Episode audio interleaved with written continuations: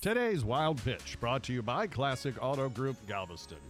Due to the pandemic, the International Olympic Committee is wrestling with whether or how they can hold the Olympics in Tokyo this summer.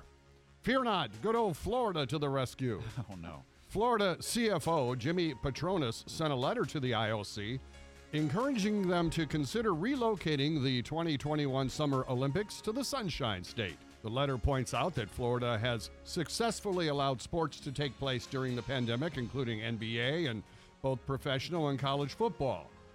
He neglects to mention how many of those games were canceled, but look, I think Florida is the perfect location. It's the home to both spring break and retirees. They could add some new events like the wet t shirt contest or driving 20 miles per hour with your turn signal on.